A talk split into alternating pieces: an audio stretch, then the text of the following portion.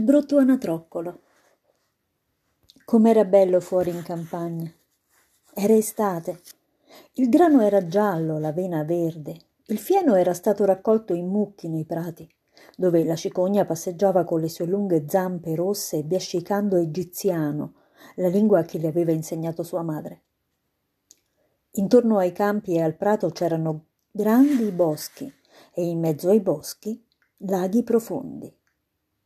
Certo, la campagna era d'una meravigliosa bellezza. C'era là un vecchio castello bagnato dal sole, circondato di profondi fossati, e fra il muro fin giù nell'acqua crescevano grandi piante di farfaraccio, così alte che i bambini piccoli potevano stare in piedi sotto le foglie più alte. Quel luogo era selvaggio come un fitto bosco, e lì stava un'anatra sul nido a covare i suoi piccoli, ma ormai era quasi stufa perché ci voleva tanto tempo e di rado aveva visite. Le altre anatre preferivano sguazzare nei canali piuttosto che venire sotto le foglie di farfaraccio a ciarlare con lei. Finalmente le uova si ruppero, una dopo l'altra. Pip, pip, si sentì. Tutti i gialli d'uovo erano diventati vivi e tiravano fuori la testa. Qua qua, faceva essa, e anche loro cominciarono a schiamazzare come potevano e si guardavano intorno sotto le foglie verdi, e la madre lasciava che guardassero quanto volevano perché il verde fa bene agli occhi. «Ma com'è grande il mondo!» dissero tutti i piccoli. Adesso stavano ben più larghi di quando erano chiusi nell'uovo. «Se credete che il mondo sia tutto qui», disse la madre, «arriva lontano, oltre la fine del giardino, sino al prato del pastore. Ma non ci sono mai stata laggiù. Allora vediamo, ci siete tutti?» E si alzò. «No, non ci siete tutti. L'uovo più grosso è ancora qui. Quanto durerà? Ormai sono quasi stufa». E si rimise a covare. «Ebbene, come va?» chiese una vecchia anatra venuta a farle visita. «È tanto tempo che covo quest'uovo», disse l'anatra che covava. «Ancora non si vede una screpolatura». «Ma vieni a vedere gli altri. Sono gli anatroccoli più belli che io abbia mai visto. Somigliano tutti al padre, quel briccone, che non c'è caso che venga una volta a trovarmi». «Fammi vedere l'uovo che non si vuol rompere», disse la vecchia. «Scommetto che è un uovo di tacchina. Anche a me una volta giocarono un simile tiro, con tutto il da fare che avevo, perché i piccoli, capirai, avevano una tal paura dell'acqua, non riuscii a farlo venir fuori. Schiamazzai e beccai, ma non servì a nulla. Fammi vedere l'uovo. Sì, è proprio uovo di tacchina. Lascialo stare e insegna a nuotare agli altri piccoli». «Eppure voglio covarlo ancora un po'», disse l'anatra. «Ho covato tanto che, visto che ho fatto 30, faccio 31. «Fai pure», disse l'anatra vecchia, e andò via. Finalmente l'uovo grosso si ruppe. Pip, pip. Fece il piccolo e ruzzolò fuori. Era molto grande e brutto. L'anatra lo guardò. «È grosso in un modo spaventoso questo anatroccolo», disse. «Non somiglia a nessuno degli altri. Che non sia davvero un pulcino di tacchina. Lo sapremo subito. In acqua lo voglio vedere. Dovessi buttarcelo dentro a calci».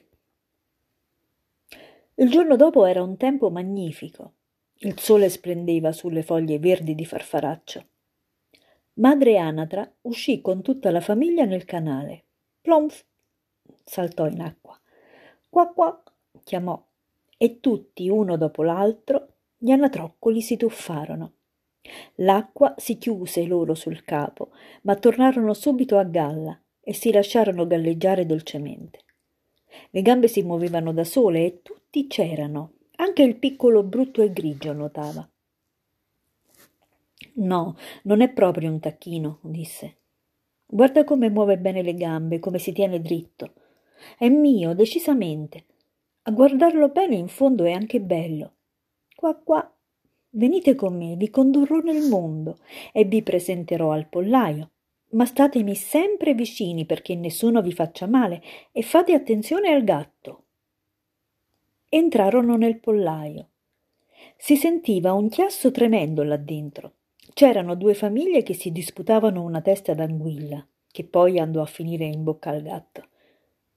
«Ecco come succede al mondo», disse madre Anna traleccandosi il becco, perché anche lei avrebbe voluto la testa d'anguilla. «Muovete le gambe, un po' più svelti se potete, e chinate il collo davanti alla vecchia anatra laggiù. È la più distinta di tutti qui. È di sangue spagnolo, per questo è così pesante. Vedete lo straccetto rosso che porta alla gamba? È una cosa assolutamente fuori del comune, la massima decorazione che si possa accordare a un'anatra. Significa che non ci si vuol separare da essa e che deve essere rispettata dagli animali e dagli uomini. Spicciatevi, non tenete i piedi in dentro. Un anatrino ben educato tiene le zampe larghe come il babbo e la mamma, così, vedete? E ora chinate il collo e fate qua». Ubbidirono, ma le altre anatre intorno li guardarono e dissero ad alta voce: «Guarda, guarda, ora ci arriva tutta la processione. Come se non fossimo già abbastanza. Che orrore, com'è brutto uno degli anatrini. Quello non lo vogliamo tra noi». E subito un'anatra volò su di lui e lo beccò alla nuca. «Lascialo stare», disse la madre, «non ha fatto niente a nessuno». «Già, ma è troppo grosso e strano», disse l'anatra che aveva beccato. «Dovrà prenderne tante». «Sono belli i piccoli di madre anatra», disse quella che aveva lo straccetto alla gamba. «Tutti belli, salvo uno che le è riuscito male. Vorrei che potesse rifarlo da capo». «Non è possibile, vostra grazia», disse madre anatra. «Bello non è, ma ha un'indole molto buona e nuota benissimo, come nessuno degli altri figli, forse un po' meglio direi. Penso che crescendo si farà più bello e forse col tempo non sarà più così grosso. Non è nato normale di corpo perché è rimasto troppo a lungo nell'uovo». E col becco lo grattò nella nuca e gli lisciò le piume. «Poi è un maschio», disse, «perciò poco importa. Penso che diventerà molto robusto e riuscirà a farsi strada». «Gli altri anatrini sono graziosissimi», disse la vecchia anatra, «e ora fate come se foste a casa vostra, e se trovate una testa d'anguilla portatemela pure». E si considerarono come a casa loro. Ma il povero anatroccolo, che era uscito per ultimo dall'uovo ed era tanto brutto, venne morso, preso a spinte, deriso, sia dalle anatre che dalle galline. «È troppo grosso», dicevano tutti, e il tacchino, che era nato con gli speroni e credeva quindi di essere imperatore, si gonfiò come un bastimento dalle vele spiegate e partì contro di lui, gorgogliando di collera e con la testa tutta rossa. Il povero anatroccolo non sapeva dove stare né dove andare. Era tristissimo, perché era brutto e perché era lo zimbello di tutto il pollaio. Il primo giorno passò così. Poi andò sempre peggio. Il povero anatroccolo era scacciato da tutti. Perfino i suoi fratelli erano cattivi con lui. Dicevano sempre: «Magari ti prendesse il gatto, brutto mostro». E la madre diceva: «Come ti vorrei lontano». E le anatre lo mordevano, le galline lo beccavano e la serva che portava da mangiare alle bestie lo scansava col piede. Un bel giorno scappò, volando oltre la siepe. Gli uccellini tra i cespugli spaventati si alzarono a volo. «Sono scappati perché sono tanto brutto», pensò l'anatroccolo e chiuse gli occhi, ma continuò a scappare. Arrivò nella grande palude dove abitavano le anatre selvatiche. Restò lì tutta la notte, era tristissimo e stanco. Al mattino le anatre si alzarono e scorsero il nuovo compagno. «E tu chi sei?», chiesero. E l'anatroccolo si girò di qua e di là salutando come meglio sapeva. «Sei infinitamente brutto», dissero le anatre selvatiche, «ma per noi fa lo stesso. Perché non ti sposi nella nostra famiglia?» Poveraccio, non pensava davvero a sposarsi, chiedeva soltanto il permesso di stare tra i giunchi e bere un po' d'acqua di palude. Era lì da 2 giorni e 2 notti, quando giunsero 2 oche selvatiche, anzi 2 paperi, poiché erano maschi. Non era passato molto tempo da quando erano usciti dall'uovo, perciò erano tanto spavaldi. «Ascolta, amico», dissero, «sei tanto brutto che ci piaci. Vuoi venire con noi a diventare uccello di passo? Non lontano di qui, in un'altra palude, abitano alcune oche selvatiche, amabili e belle, tutte signorine che dicono qua. Tu potrai aver fortuna con tutta la tua bruttezza. Pum pam si sentì a un tratto e i due paperi selvatici caddero morti tra i giunchi e l'acqua si fece rossa di sangue. Pum pam. Si udì ancora sparare e interi stormi di oche selvatiche si alzarono a volo dai giunchi. Subito si udì sparare di nuovo. Era una palude. Era una gran battuta di caccia. I cacciatori s'erano sparpagliati per la palude, anzi, alcuni stavano appostati fra i rami degli alberi protesi sopra i giunchi. Il fumo azzurrino passava come nuvola tra gli alberi oscuri e restava a lungo sospeso sull'acqua. Nel fango comparvero i cani da caccia. Splash, splash, i giunchi e le canne vacillavano da ogni parte. Che orribile spavento ebbe il povero Natroccolo. Rigirò il capo per ficcarselo sotto l'ala, ma proprio in quell'istante apparve vicinissimo a lui un cane enorme. La lingua gli penzolava lunghissima dalla bocca e gli occhi fiammeggiavano in un modo orrendo. Accostò il muso all'anatroccolo, mostrò i denti aguzzi e plash! Si allontanò senza morderlo. Dio sia lodato, sospirò l'anatroccolo. Sono tanto brutto che perfino il cane non ha voglia di mordermi. Rimase così tutto tranquillo, mentre le palle di piombo fischiavano tra i giunchi e gli spari si susseguivano ininterrotti. Soltanto a giorno inoltrato ritornò la calma, ma il povero anatroccolo non osava ancora rialzarsi. Attese parecchie ore prima di guardarsi intorno, poi si allontanò dalla palude correndo disperatamente. Attraversò campi e prati, ma soffiava un tal vento che lui stentava ad avanzare. Verso sera raggiunse una povera capannuccia di contadini, così misera che non sapeva essa stessa da quale parte cadere, perciò restava in piedi. Il vento soffiava con tal furia che il povero anatroccolo dovette sedersi sul di dietro per resistere, ma diventava sempre peggio. Notò allora che la porta della capanna era uscita da uno dei cardini e stava obliqua, in modo che lui poteva, attraverso la fessura, infilarsi nella stanza, e così fece. Qui abitava una vecchia con un gatto e una gallina. Il gatto, che lei chiamava Pupo, sapeva inarcare la schiena, fare le fuse e persino sprizzare scintille, ma per questo occorreva carezzarlo contro pelo. La gallina aveva le zampe corte e perciò si chiamava Gamba Corta Coccodè. Deponeva bene le uova e la vecchia l'amava come fosse stata sua figlia. Al mattino l'anatroccolo estraneo fu subito notato e il gatto cominciò a far le fuse e la gallina a chiocciare. «Che succede?» disse la vecchia guardandosi intorno, ma non ci vedeva bene e immaginò che l'anatroccolo fosse un'anatra grassa che si era smarrita. «Ci è caduta dal cielo», disse. «Adesso avremo uova d'anatra, purché non sia un maschio. Lo metterò alla prova». Così l'anatroccolo fu assunto in prova per 3 settimane, ma non uscì nessun uovo. Il gatto era il padrone di casa, la gallina era la padrona e dicevano sempre «Noi e il mondo», ed erano convinti di esserne la metà, la migliore per giunta.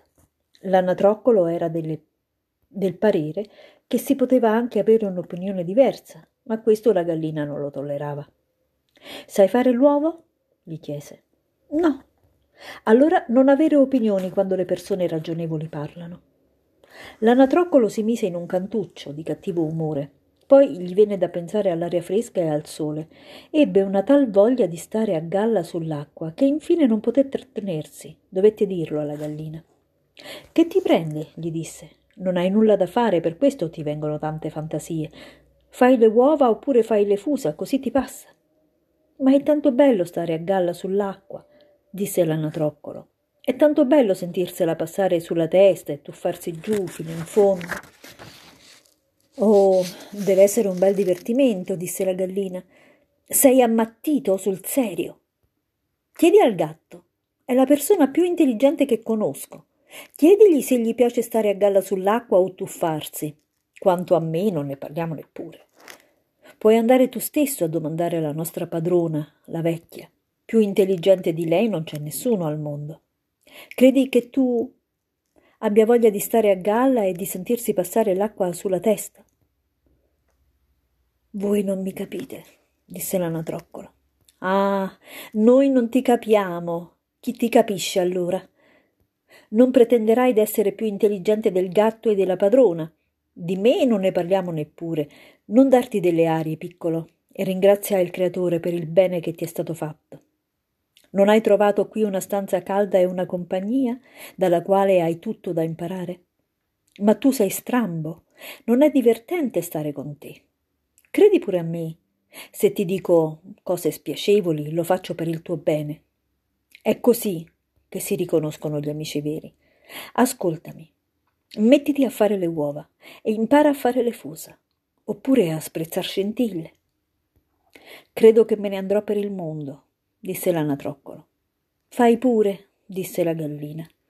E l'anatroccolo se ne andò, galleggiò sull'acqua, si tuffò giù fino al fondo, ma per quella sua bruttezza era trascurato da tutti gli animali. Arrivò l'autunno, le foglie del bosco diventarono gialle e marroni, il vento le afferrò facendole turbinare intorno e su in alto l'aria aveva un colore gelido. Passavano nuvole pesanti di grandine e neve e sulla siepe c'era il corvo che dal gran freddo gracchiava «Uh!». A pensarci vengono i brividi, povero anatroccolo come stava male. Una sera che il sole calava più bello che mai, sbucò dai cespugli uno stormo di uccelli grandi, stupendi. Mai l'anatroccolo aveva visto uccelli così belli.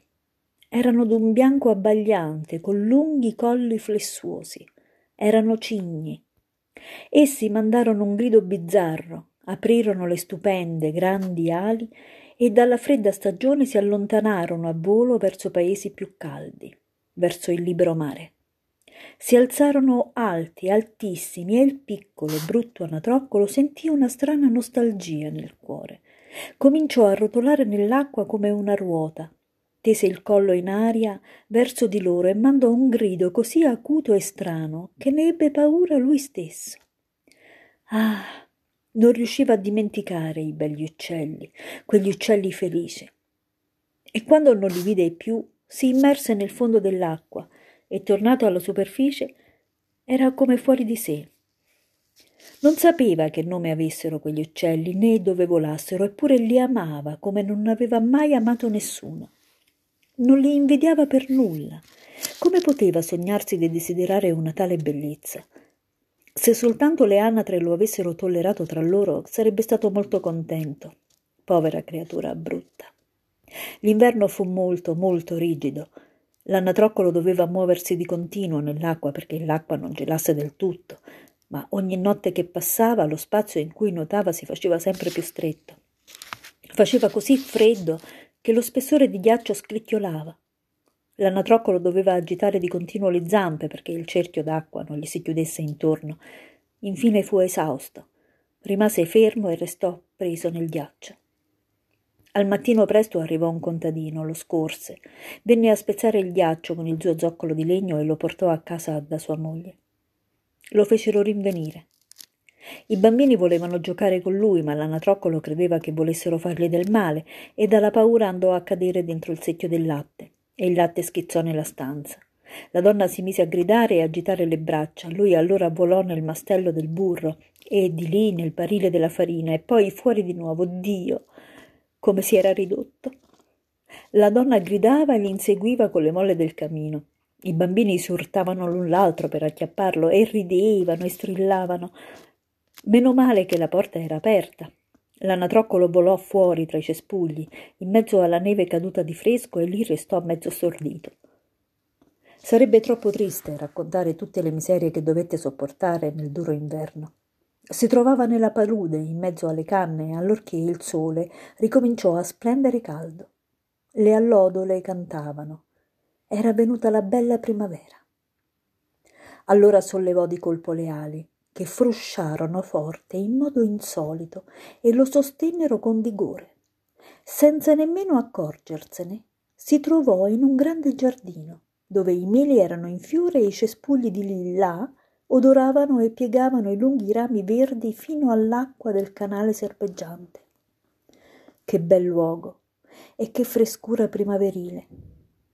Dal folto delle piante, proprio davanti a lui, sbucarono tre stupendi cigni bianchi, con un frullo di piume galleggiavano dolcemente sull'acqua. L'anatroccolo riconobbe i magnifici uccelli e si sentì invadere da una strana tristezza. Io voglio andare da quegli uccelli reali. Ah, mi uccideranno a forza di beccare, perché brutto come sono oso avvicinarmi ad essi, ma non importa. Meglio essere ucciso da loro che essere morso dalle anatre, beccato dalle galline, pestato dalla ragazza che bada al pollaio o soffrire le pene dell'inferno. E volò nell'acqua, dirigendosi a nuoto verso i magnifici cigni. Questi lo scorsero e filarono con un frullo di piume incontro a lui. «Uccidetemi pure», disse la povera bestia, e abbassò il collo sull'acqua aspettando la morte. Ma cosa vide mai nell'acqua chiara? Vide sotto di sé la sua immagine, e non era più l'uccello di una volta, grigio e sgraziato, brutto e sgradevole. Era anche lui un cigno. Che importa se siamo nati in un pollaio quando siamo usciti da un uovo di cigno? In fondo era contento d'aver patito tante miserie e avversità. Poteva meglio apprezzare adesso la felicità e la bellezza che lo salutavano. I grandi cigni gli nuotavano intorno e l'accarezzavano col becco.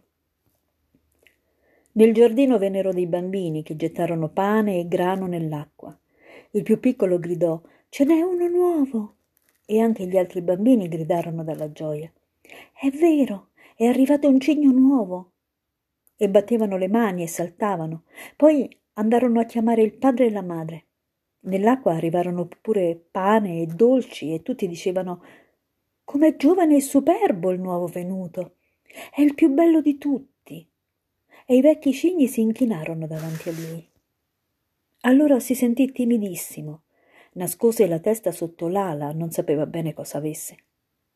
Era troppo felice, ma non superbo, perché un cuore buono non diventa mai superbo. Ricordava com'era stato schernito e perseguitato, e ora invece sentiva dire che era il più bello di tutti gli uccelli. I lillà piegavano i rami fino all'acqua. Il sole splendeva caldo e dolcissimo. Lui, allora, con un frullo di piume, eresse il collo flessuoso, esultò nel cuore. Tanta felicità non l'ho mai sognata, quando ero un brutto anatroccolo.